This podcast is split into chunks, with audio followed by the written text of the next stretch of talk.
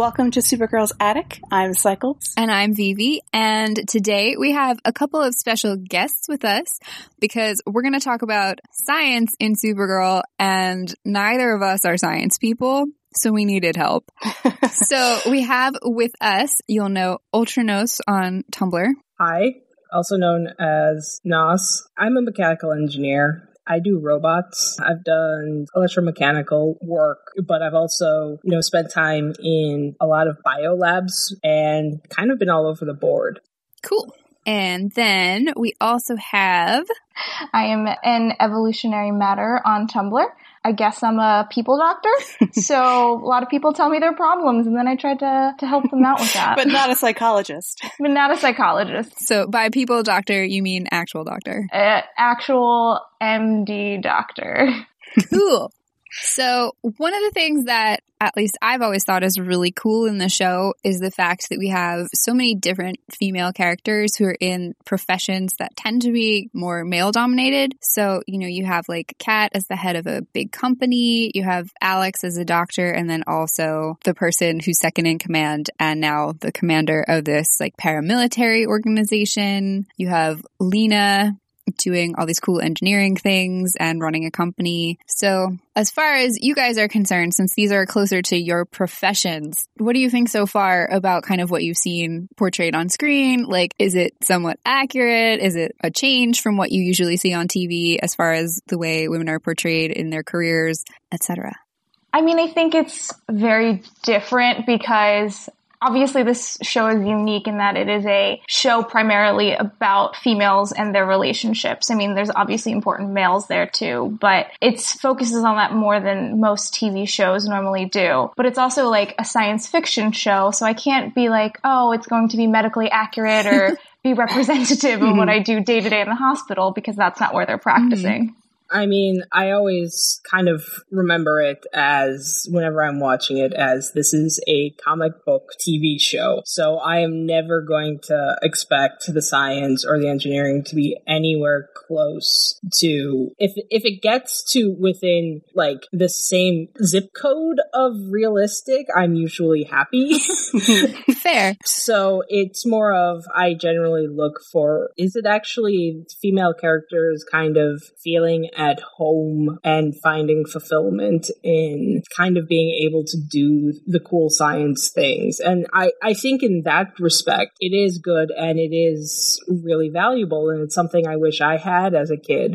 Mm-hmm.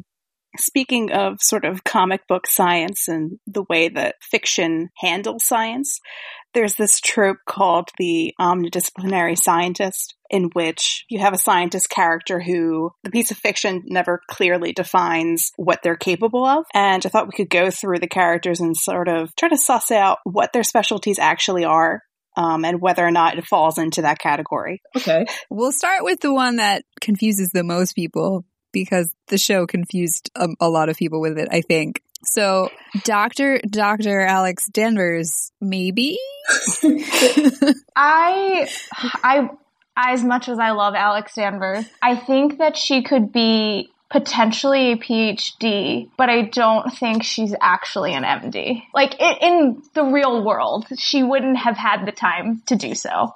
Um, it's just impossible with the way that like kind of medical school is set up. I have to actually agree there. I mean, I've I've looked a number of times at various programs to try and figure out exactly how in God's name Alex could have managed to do all that they have said that she would have done in the amount of time right? that she could have done it. Yeah, it was only like six years. Yeah. Yeah, she was 17 in Midvale. Yeah. So she goes to three to four years of undergraduate. And then medical school, you don't cut corners there. It's four years no matter what. You have to do two preclinical years and then two clinical years. I think I'm getting the timeline right. J'onn came to her and tried to recruit her to the DEO about. While she was still taking classes, she wasn't even. So she wasn't even in clinical years yet, which means that, like, clinical years, you're working the same number of hours as residents do. So you could be working about 80 hours a week. Oh my God. I don't really think you could do a full time job on top of that. Um, but a PhD is possible because she could have done research while at the DEO if she did DEO related research and her advisor allowed her to do that. Well, and in terms of the the overlap, I mean, I obviously don't know the medical side, but I do know the like law enforcement side in terms of that timeline. And when you're doing that training, you're lucky if you're allowed to like call home. Like you can't leave while you're there. So it seems pretty impossible to do both at the same time. A great cover story for Alex, right? but yeah, I know that she was supposed to do it two years before uh, the start of season one, mm. and so the timeline is already pretty tight. The thing is, is that I know you can do an MD PhD, and the length of a PhD really depends on what field you're in and what your research topic is. Mm. And generally speaking, engineering ish PhDs, like four or five ish years, yeah. is about the average.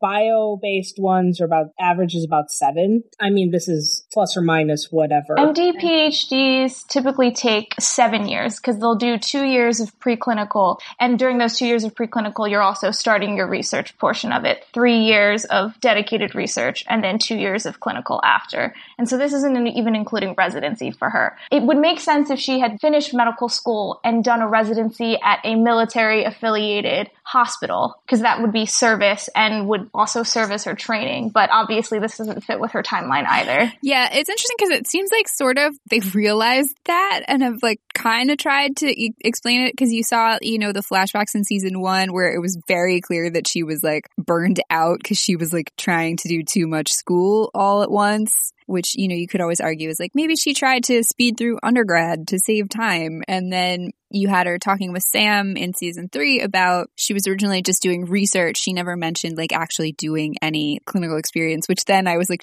you're drawing blood and you don't do this often. That's going to hurt. Like, so when I was in college, you could volunteer to go through EMT training mm. and all of the EMTs were student volunteers. And so a lot of people did that to get the experience to then, you know, get into medical school later. So if you wanted that kind of experience on your CV or whatever. You did that as an activity. So, you know, I could see her getting that kind of like the hands-on part. The hands-on part cuz we've never actually seen Alex do anything that wasn't outside the really the realm of paramedic mm. ability. Like we've never seen her actually scrub up to do surgery. We've seen her do sutures and draw blood and that kind of thing. Intubation. Intubation, which is all like paramedic. You can intubate as a paramedic, but not an EMT. They're actually a little bit different. Yeah. Um, but yeah, they're all within that kind of, a paramedic would still require some extra training, but they all are within that scope. I think it was more when she was directing the cyanide overdose that I was kind of like, hmm, I don't know if you should be doing that, but you know. it was a really yeah. important emergency.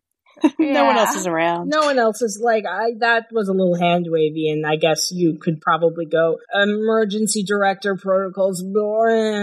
I don't know. You might be able to make that argument, but that like that's the one instance where I'm like, mm, I don't know if Alex actually has the experience to have had that authority.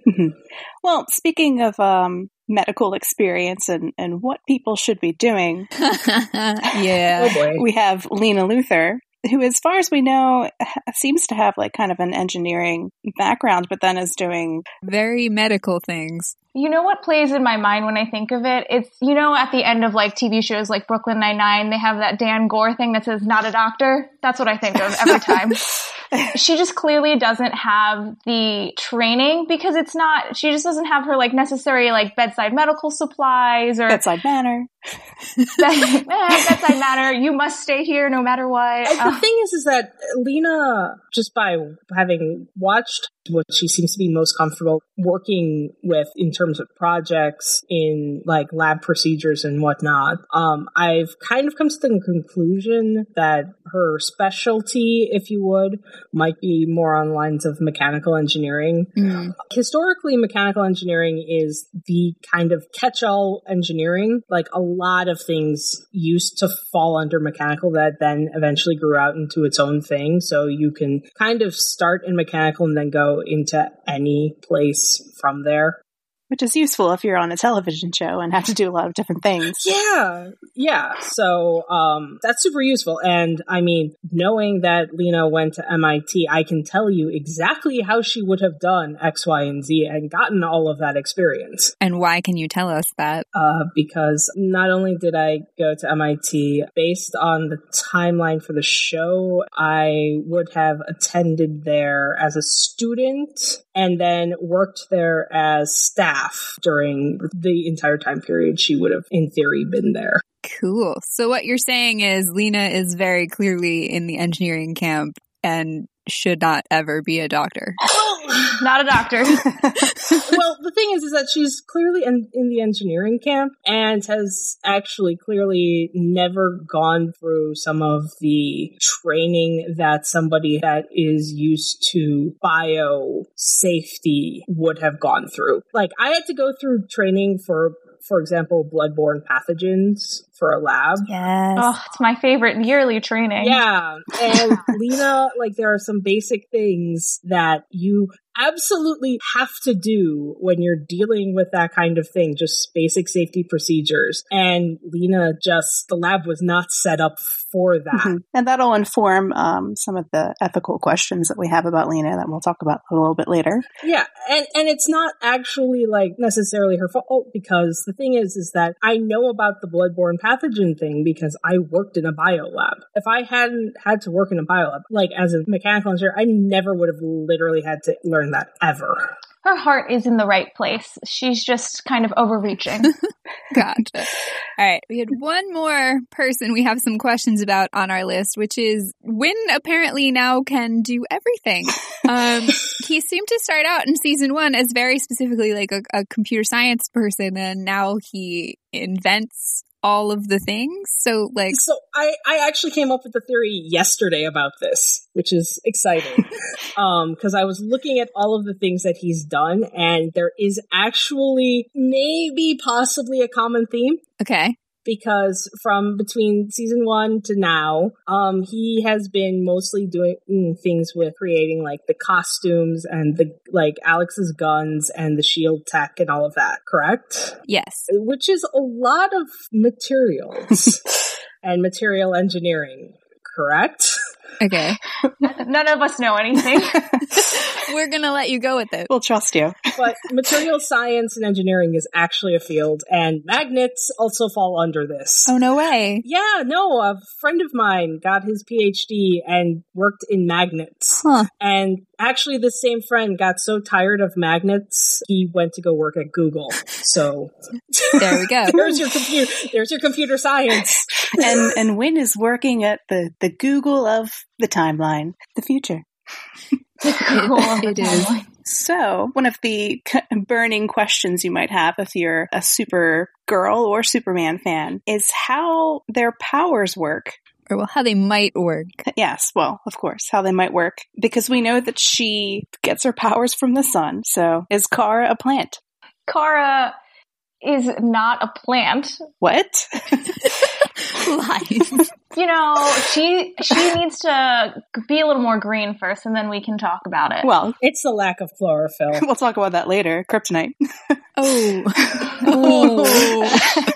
Harsh. Okay. Anyway. the common thoughts that a lot of I think fandom has is that Kara is a plant, she photosynthesizes, which honestly I don't think is what what happens. I think if there's anything that's plant like within her, it would be the way she utilizes light energy. Um, we were talking about this like earlier, but there's things such as photocatalysts, and they exist in the real world. They exist in plants. They're part of the reaction that plants use to make energy in order to photosynthesize. So rather than the whole process of photosynthesis, it would make sense if her cells are somehow able to capture this light energy to use for other processes that might explain her superpowers. For example, like if she were to produce some kind of protein or hormone that she wasn't able to access before because they didn't have the energy to do it on planets without that yellow light. Mm-hmm.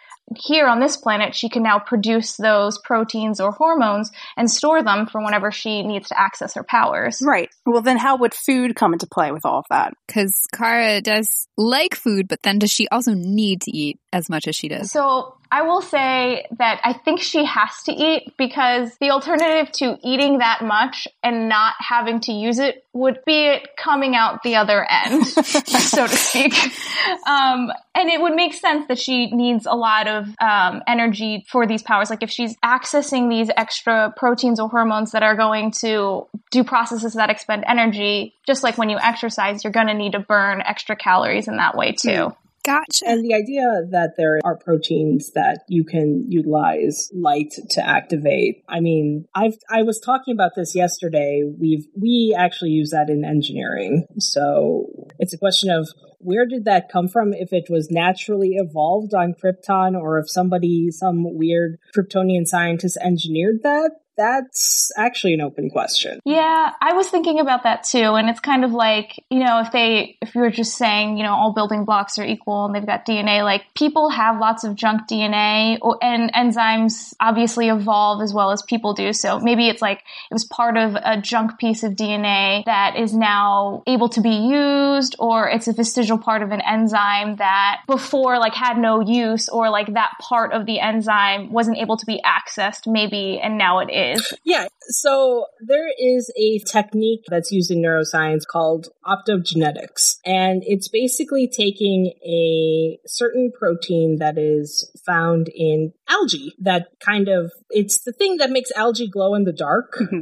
Again, like kryptonite.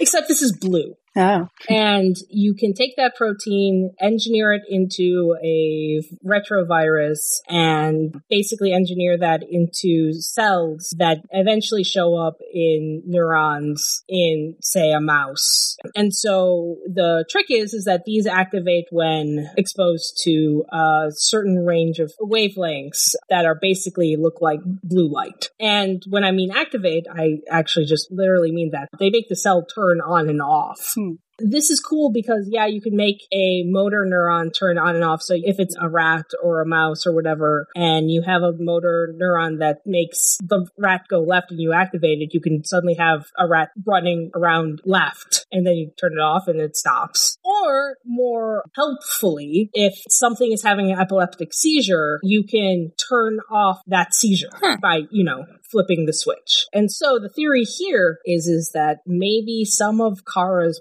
powers in the junk DNA, like proteins or whatever, are blocked by this thing that is receptive to the wavelength of the yellow sun. Hmm. Which I mean then fits because when Kara is in places where there is none of that wavelength, she has no powers. It's blocked again. Hmm. I, I will add that I thought about it in terms of like, it's funny because, you know, the second she um, steps onto Slaver's moon, she like loses all her powers. But at night, there's no yellow sun and she still has her powers. And so I think part of that has to be solved by there has to be some sort of at least short term storage process, which she can maybe like get her last burst of power usage before it all goes yeah. away but she needs to build up over the day through the sunlight. The, these like proteins or hormones whatever that can that can access her superpowers. What would happen then with the red sun to make her not be able to access that storage? So red sun and yellow sun have different wavelengths just through the electromagnetic spectrum. So if the receptor or the catalyst has a very specific um, wavelength that it can absorb of light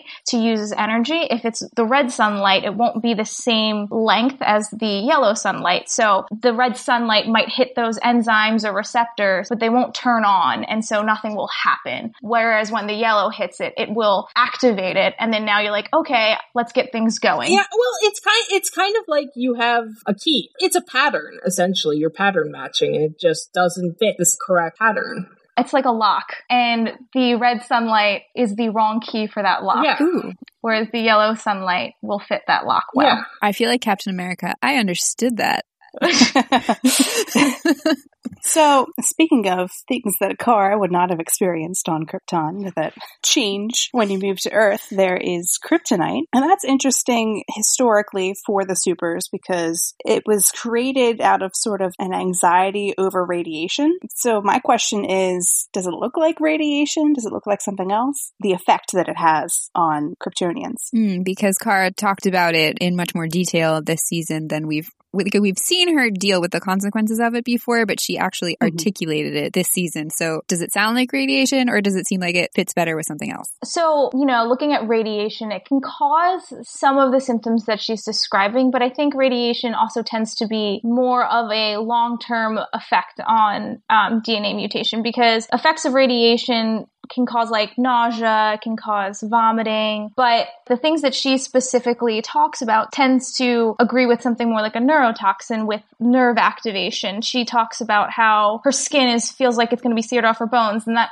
can kind of be paralleled with like paresthesias or numbness or tingling where she's got nails running through her blood where she might have muscle aches there. Um, and these are all things that will happen if, you know, you overstimulate a nerve and then so now you've got all these extra sensations that that you typically don't have. Your muscles are contracting, your nerves are kind of going haywire. The room feels like it's spinning because the coordination centers in her brain are kind of being set off when there's not a stimulus there. And it kind of fits more with that picture to me than with radiation. But well, see, now that's interesting to me just on a like a social level because uh, we've actually seen cases of the use of neurotoxins in the public sphere in the news and um, specifically there was a case in, in England around six months ago with a former Russian defector who was attacked. And so that's just intriguing when we know that they have the Red Sun storyline coming up as well. Oh, I never thought of that before. Like, I never made that connection between the Red Sun storyline and the kryptonite poisoning, but it will be interesting to see if it's like used more as a targeted attack, I think, against her. Well, and that's certainly how she kind of interpreted it. And I know a lot of people feel like, oh, she's I think Le- Lena said, you know, people are in danger just by being in car accidents. What's this one thing that causes danger to you? And I think it's interesting because that specific targeting of it, as she describes it, is very different danger wise. Like, yes, you get in a car and you might endanger yourself, but it's not like specifically targeted against you. And that feels very personal. Yeah. It, I mean, the thing is, is that the way Kara described it, it falls more under biological weapon. Mm. And those are actually pro prohibited under um, like international law. International law, um, which none of the things Lena cited are. It would be interesting though, like whether or not Kara as an alien, or I guess as Supergirl, would fall under the hmm. purview of like being protected by international law. Quite that is an interesting question. Yeah, it is. That maybe season four will explore a little. Uh, do aliens count under human rights type law? Obviously not because there was trafficking in season two, but yeah, well. But that, again, this is a question that sort of places Lena in the role of scientific ethical dilemmas because she, she's been doing some shady stuff this season. The thing is, because she's a character who is often struggling with morality and because she's playing with science, we're going to, I think, see even more questions that pertain to this. At the end of season three, we see her with Harun-El and she's going to experiment on it and and it's interesting because Harun-El is based on black kryptonite. And as I just talked about, kryptonite is sort of the stand in for the questions of how to handle radiation and the positives and the, and the fallouts of it. Well, actually, now that you've pointed that out, and when you pointed out that they're moving into the red sun thing, there is a very, very obvious thing that they could draw on, which is Chernobyl. Ah. Hmm. I was also thinking that, you know, with Lena making the lead bomb out of the kryptonite bomb before, you know, obviously there's the consideration of what's best for the greater good and whether or not the black kryptonite is harmful towards someone like the supers. Would she say, well, it's more important for our world to harness this kind of nuclear energy than it is for you to be a part of this world too? I mean, just in general with Lena, I and I actually really hope season four goes into is that I really enjoy her character as this um person who wants to do good and make progress for the world, but has this enormous blind spot with certain types of ethics. Hmm. Because in a lot of ways, she is the best parts of Silicon Valley culture. She has the go big or go home, I'm going to change the world drive and capability and smarts of a lot of the best of Silicon Valley set the people who can really do the change. But at the same time, she does have a lot of the arrogance you see in them. All you have to do is look at the news. I mean, I literally read something about whatever Elon Musk is flailing about today. But the thing is, is that she's not like Elizabeth Holmes. She's not a villain. She's not a fraud or anything like that. She is honestly wants to do the right thing and is not there just for like self promotion or whatever. As I said, she's the best of it as well, but she still does have a lot of their fatal flaws, and it's really fascinating to see it play out. So, in that sense, do you feel like that's kind of a nuanced look at some of the issues like that are relevant to your field in general? I think it is. I think it really is, and I think being able to look at Lena and see her flaws lets you also take an honest look in the mirror and, like, as an engineer, look at the flaws I see in in the field, and you know, look at see what this person who I honestly think would be like one of the best of us Hmm. in a lot of ways and say, no, this is, this is a person who gets wrapped up in what she could do and forgets if she should. Nice. Which is a classical sort of science related moral question. Right. Yeah, well, and they sort of, sort of hinted at that connection between um, what Lena was doing and then what we saw with Grace when um, they introduced her as the world killer, because I think that was also where that kind of god complex hmm idea came up. Correct me if I'm wrong. Yeah, she mentioned how she is a god. Which apt for a surgeon. I'll just like to add.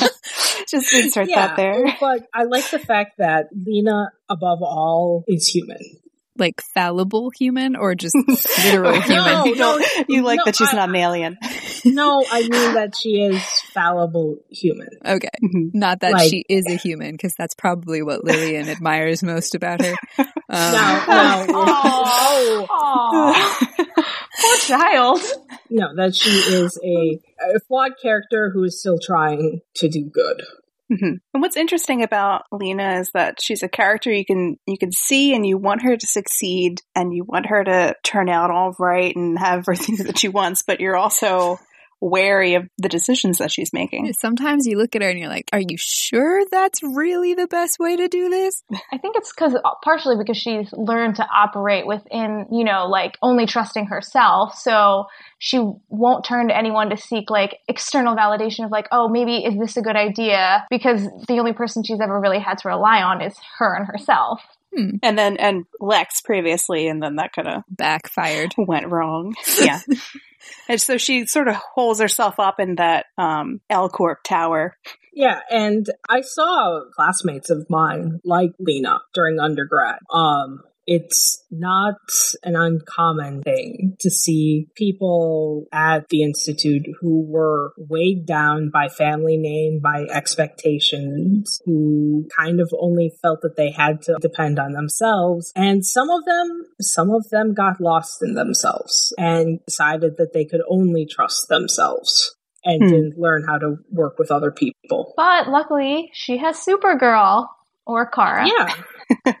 Or does she? She's a little irritated with, with Supergirl right now. It's okay. She's got Kara. I believe. I believe. You, you believe in the power of stronger together. I, I do. Kara will eventually wear her down.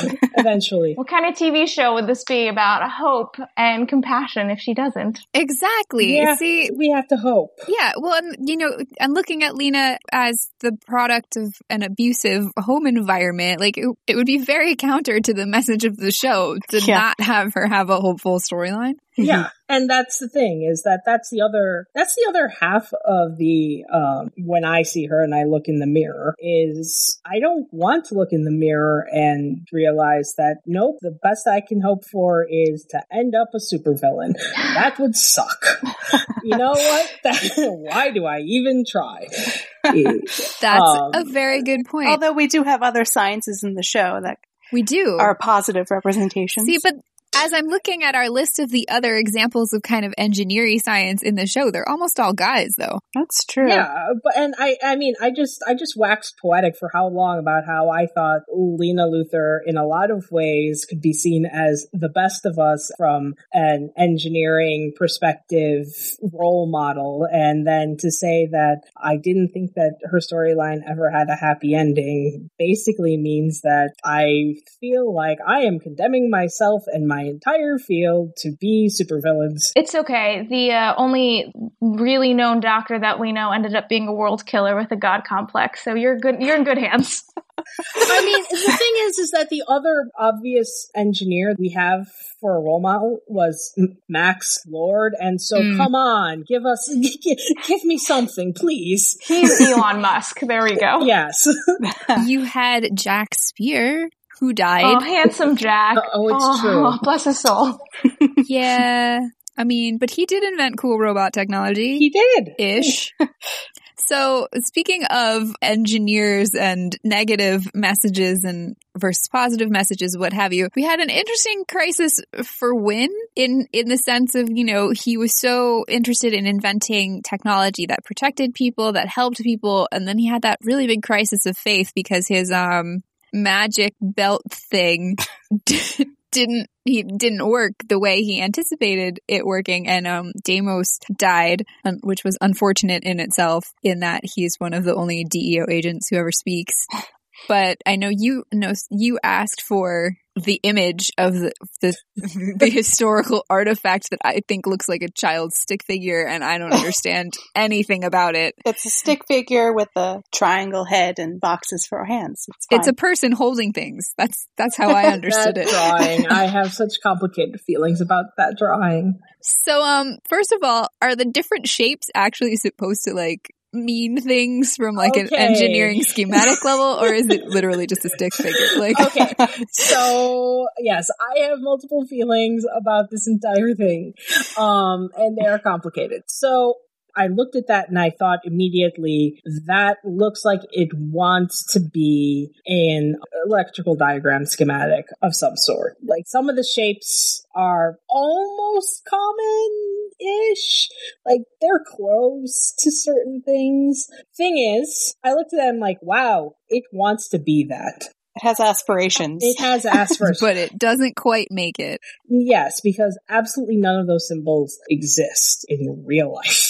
Uh, triangles exist in real life. well, I mean, as there is no symbol that matches like that particular triangle with the line Straight through it. straight through it in that orientation.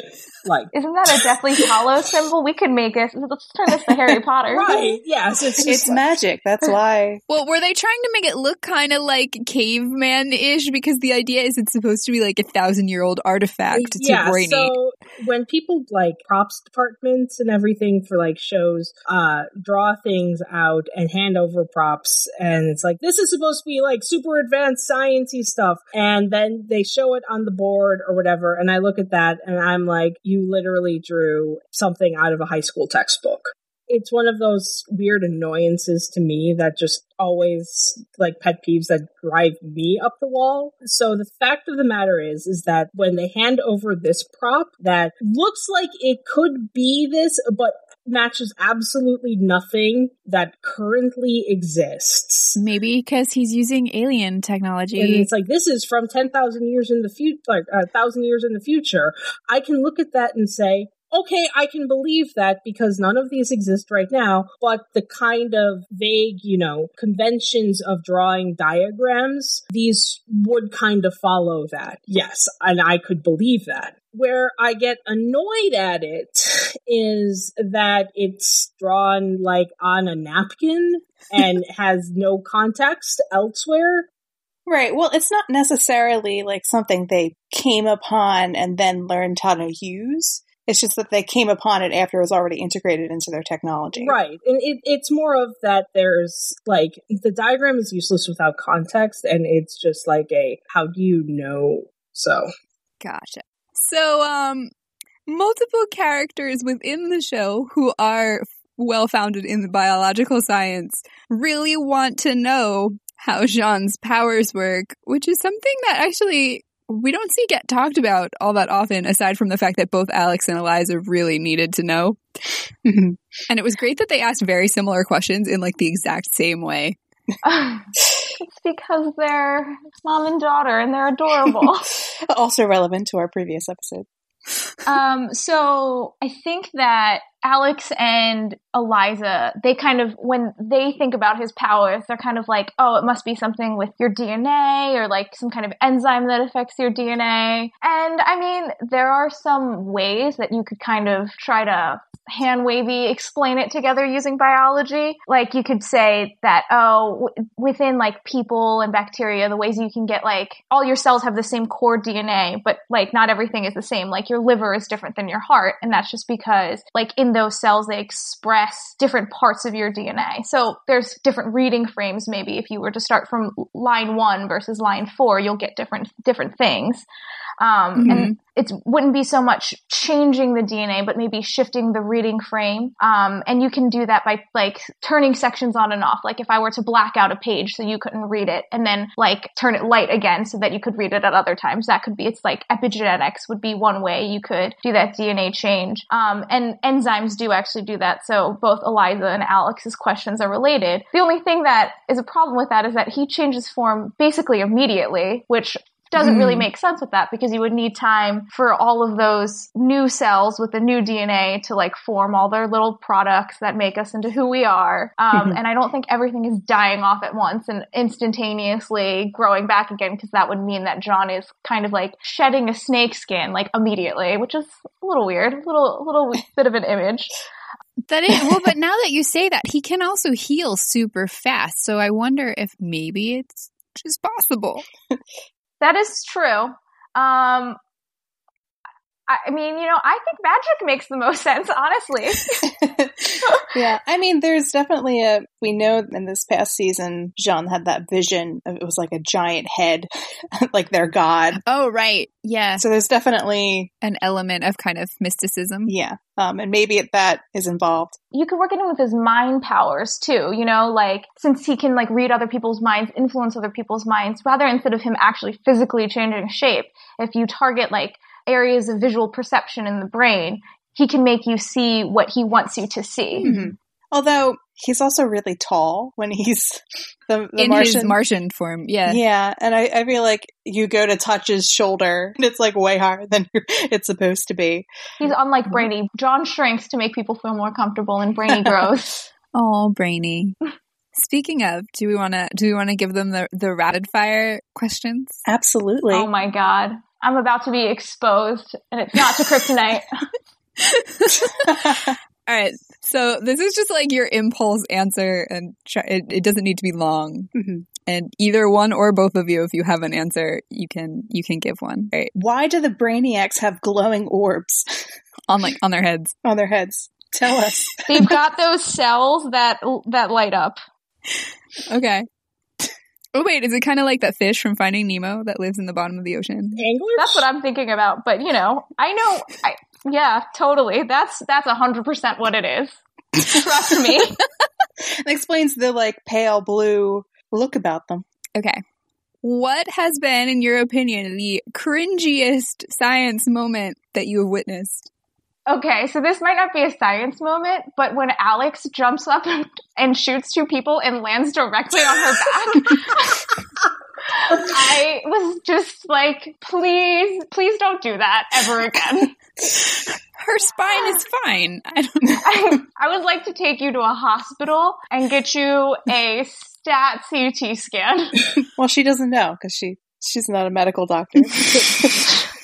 Yeah, I mean, the special effects were pretty cool, but when the big wave was coming in and Kara iced it, like turned it into a big iceberg. Shark, Sharknado.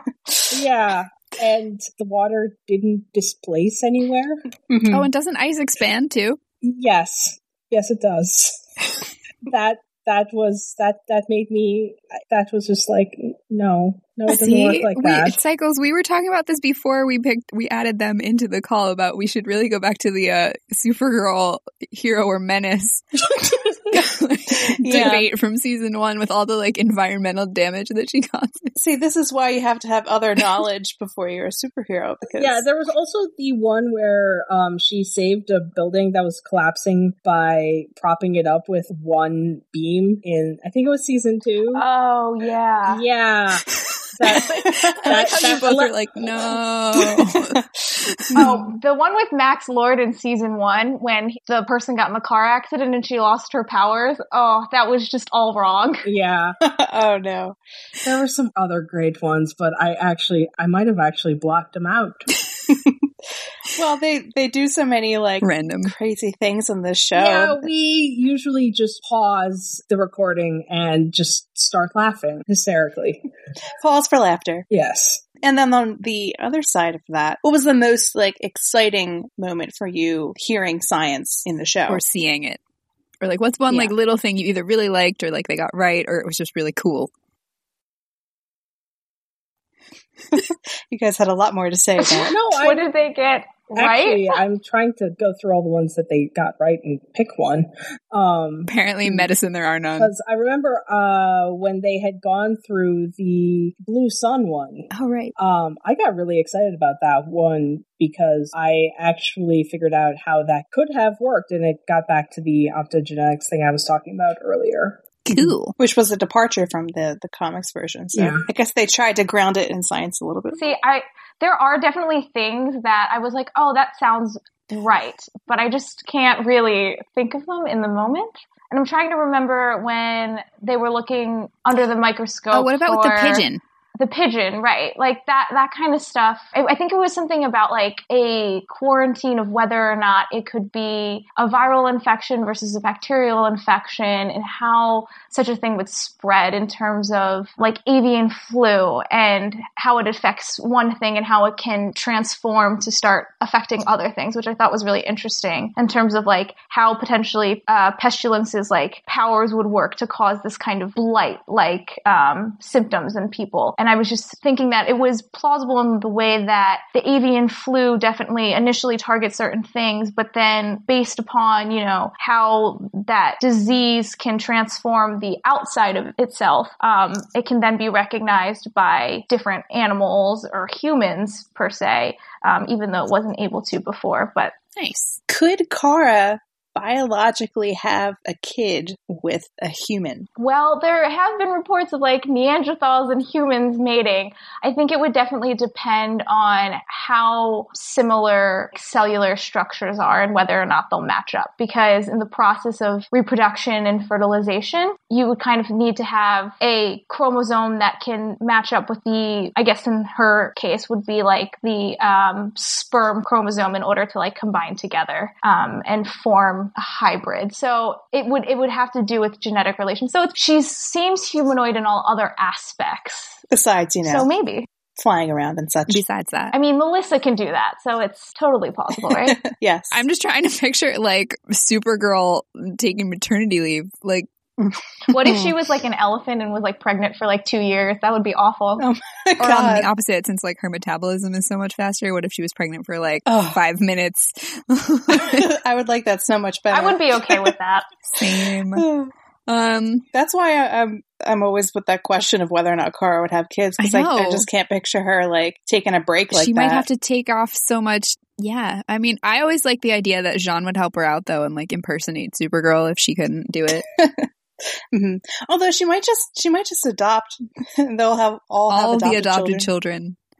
So, if you had to choose, like in the episode where Kara fought Reign and then she was like critically injured, in terms of in terms of having to react to that and make her not die, would you prefer to immediately use yellow sun lamps or would you want red sun, sun lamps so that you could do like triage things first?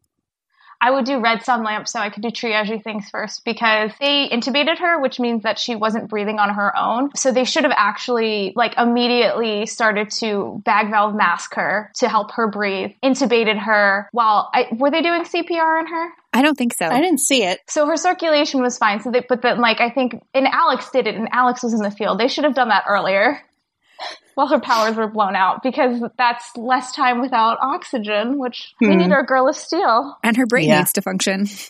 Her brain needs to function. Maybe that's why she was in the coma for so long. Oh, I mean, Don't make it Alex's fault. it was actually wasn't that she had like an emotional. it wasn't. What's the basis for that? That Kara had to go through an emotional arc before she's allowed out of a coma. Is there a biological reason? I'll let you know if I ever have to go into a coma. What do people frequently assume about your profession, or what's a way they portray it on television that is wrong and you wish they would stop? It doesn't have to be specific to this show, but in general.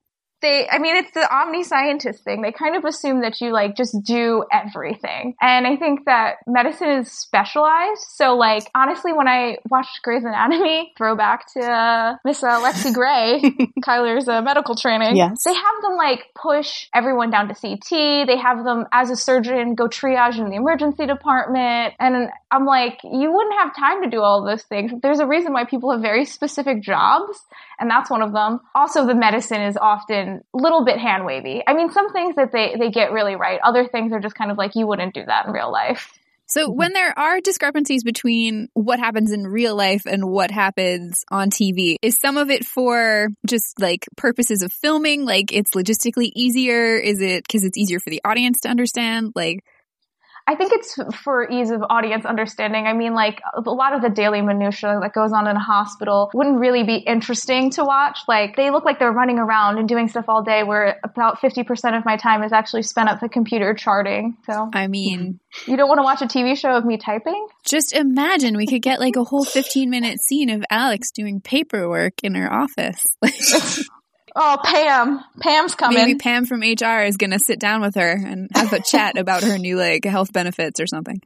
I, I just I know I said that mechanical engineers have a tendency of you know we you we could in theory do everything but the truth of the matter is is that while they start us off kind of with that foundation we all really quickly find that it's just too broad and we all really quickly um find our own niche in a lot of ways Mhm. and so there are things i for example absolutely refuse to touch um and will run far far away from and please do not ask me to even deal with that um Is that like how Supergirl's afraid of sharks? yes Would you like to see um characters who are like, um, I don't like doing that? yeah like it, like i i would actually like to see people be like uh i i don't know i don't do that or i I think it would be nice for people to sometimes say, you know what, I don't actually know,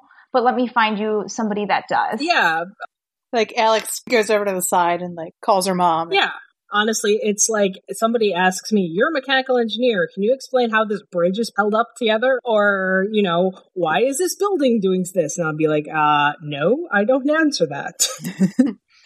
On a similar note, who would you say so far has been the best science oriented villain out of any season or related to like your discipline? Because we've had Max, we've had the creepy environmental scientist guy who turned into Parasite, Lillian, Rhea, Pestilence. I mean, I gotta go, I gotta go with Pestilence, yeah you know? yeah you do My God complex surgeon. I relate to her so much. Ooh. Um, I just think she's uh she's interesting as a character just because it kind of portrays how much hubris can affect you. I mean, I think there is definitely this idea that as a doctor you have a lot of power and people kind of give you a lot of respect whether or not they should or not. I mean, you know, which is kind of regular people who happen to have a pretty cool job. Um, but it can really go to your your head. I mean, luckily I get called nurse all the time, so you know it doesn't go too much to my head. But Cool. because I've definitely been in the room with like just me and my attending were all females. Every and then they were just like, "So where's my doctor coming?" And I'm like, "Well, we've all been your doctor the whole time, but thank you." Very awkward. Hmm. Awkward. When is Um, Alex going to run into that problem? Ooh. That would be very interesting in terms of like the respect to like com- compare and contrast the respect that she gets as director of the DEO versus the respect that J'onn got, who is black but also a man. I just And I a think- space alien. and a space alien. For me, the best villain who was also uh, an engineer. Would you say Lillian was an engineerish? I don't know. Well, I mean, she did. Like a biological engineer. Wasn't she a doctor? she was a doctor. Oh shoot! Oh, I've got really awful representation on this show. oh no. I was like, well, she was hacking people up and like re- Frankensteining them. she did some heart surgery. The only engineering one was more Max or Toy Man. Oh, true. Oh, yeah. I guess I would take Max over Toy Man, but I really did like Lillian more than Max because, well, Lillian has style. It's true. She does have some a certain flair to her. Well, in terms of positive Doctor Rep, we ha- we had Eliza. It's true. We have Eliza, Eliza did fix the Medusa virus. You do have science, mm-hmm. Mom. we have we have scientists who fix all of the science villains' problems. I think Eliza fixes everyone's problem. whether they're related to science or not. So, you're an employee at the DEO, which is frequently attacked by villains of the week. Winn is gone. Brainy doesn't understand 21st century tech, and you've been tasked by Alex to protect your fellow agents. What kind of non lethal tech would you create? And this could be potentially a biological weapon, I guess. I was just gonna excuse myself from the conversation. You just pulled me right back in. I'll just tell everyone to start coughing and be like, I'm really infectious. Like draw some like dots on their faces, like they've got the measles. Because no one's vaccinated anymore, so just stay away. Your tech- technique is to scare them away. Or, or no, no, no. Yeah. We could we could go entirely like War of the Worlds style and just have everybody get the common cold. so far, you you want to make your your fellow agents sick. Not actually sick, just pretend. you want to make other people think they're sick. yes. I think the real answer would probably be to work more on like the shielding would be an interesting thing to do since that seems to be the furthest along in the tech that they already have and that kind of just needs to be a little bit more perfected and has a lot more uses in a lot of ways for non-lethal tech because honestly if they can't hit you all you have to do essentially long enough is kind of just stand there and then they'll tire themselves out So, taking the apex predator approach. Yes. Um, it just reminds me of like, you know, when someone puts their hand on someone's head and they just keep swinging. yeah, it's the older. It is perfectly Alex. You can't tell me Alex wouldn't do that to Kara. If it if it would work. Yes. All right. So we've seen Kara rescue more than one airplane. So if we had to have the best Legends crossover ever, would Kara also be able to save, let's say, the Titanic? yes, because I believe in her. Correct. Why would I bet against Kara? I mean, As long as there's no sharks. She's but how would how would she do it? Would she solder the ship back together? Would she like double fist it and just like hold it? Double fisting sounds funnier, so double I mean, fist it it. broke in half. Oh, but true, it didn't break until after it started sinking. Yeah. So She'll just pick them all up and put them. They can stand on She'll the just carry all the people and hold them in her strong arms. oh my god. I wish I were on the Can Titanic. I be on the Titanic? All right. So to get back to kind of looking at the the professions that some of these characters have, particularly the female characters who are in kind of STEM areas, and to kind of get a sense of more like the emotional and the cultural context of it. You guys have have brought this up in in different contexts sometimes talking about this idea of imposter syndrome and how specifically it's something that a lot of women in um, like male dominated fields tend to experience. So do you want to explain kind of what that is and maybe have we seen any elements of it in any of the female characters in the show? Is it is it there in the subtext like etc I mean, I think it, it's it's it's obviously a very real thing, and I mean, it's not only a female thing; it's a male thing. But I think there is obviously sometimes, as a female in a field where there are more men there's always the fact that, you know, I get called nurse quite often and people can kind of question my credentials. You feel the need to prove yourself more than other people might. And then there's always the idea of like, okay, well, am I doing a good job? Why did they pick me? Did they pick me to get their numbers up? Um, you know, like everyone looks at, at diversity these days and they're saying like, there's, there's not enough women in this, this residency program. Um, do I get any favor because they're trying to increase their numbers of females or is it because, you know, I'm actually qualified for it? The, the idea of not feeling quite good enough is kind of pervasive in medicine. And I think it's actually partially due to the way that they train you and it's semi on purpose. Like I think they always make you feel a little bit less than you are, just even in our training. So I think it, there's parts of that that I definitely see. And I kind of see that in Alex a little bit too. Like she has to be the best in order to feel adequate, which is kind of a shame because she's awesome the way that she is. I've seen it so many times in so many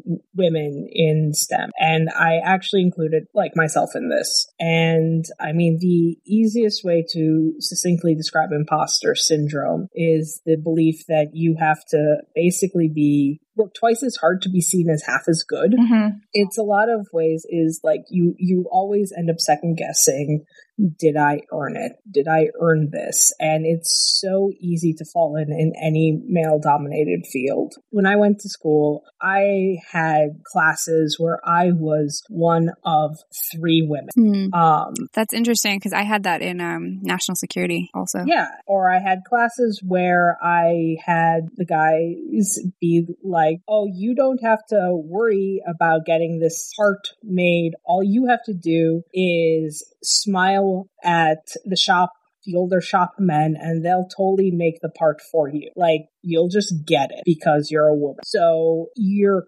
constantly wondering if I earned this. And so when that's basically the background radiation for years, you it sinks in and you see it and you see it in real life and it's in big names in real life as well. But then in terms of the show, yeah, I, I absolutely see it in Alex. And it's not just in the subtext. It's, I mean, really early on in season one, Alex literally asks J'onn, Oh yeah. is Kara the only reason I'm here?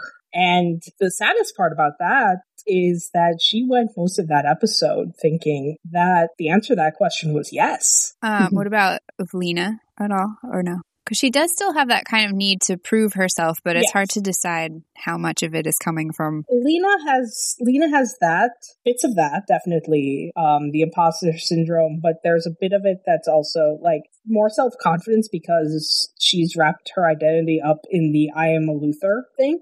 She doesn't question on if she earned something. She she knows she's good at what she does. The interesting thing for her though is how I think society views her because what I've noticed and I'm actually a little surprised that I've not actually seen anybody really talk about this is Lena has kind of fallen into what people um, call the glass cliff, which is a kind of a phenomenon in which during times of turmoil and upheaval in a company, that's when you put a woman in charge. Hmm. So that basically during the hardest parts of a company, so that if they fail, oh, it's because the woman was in charge.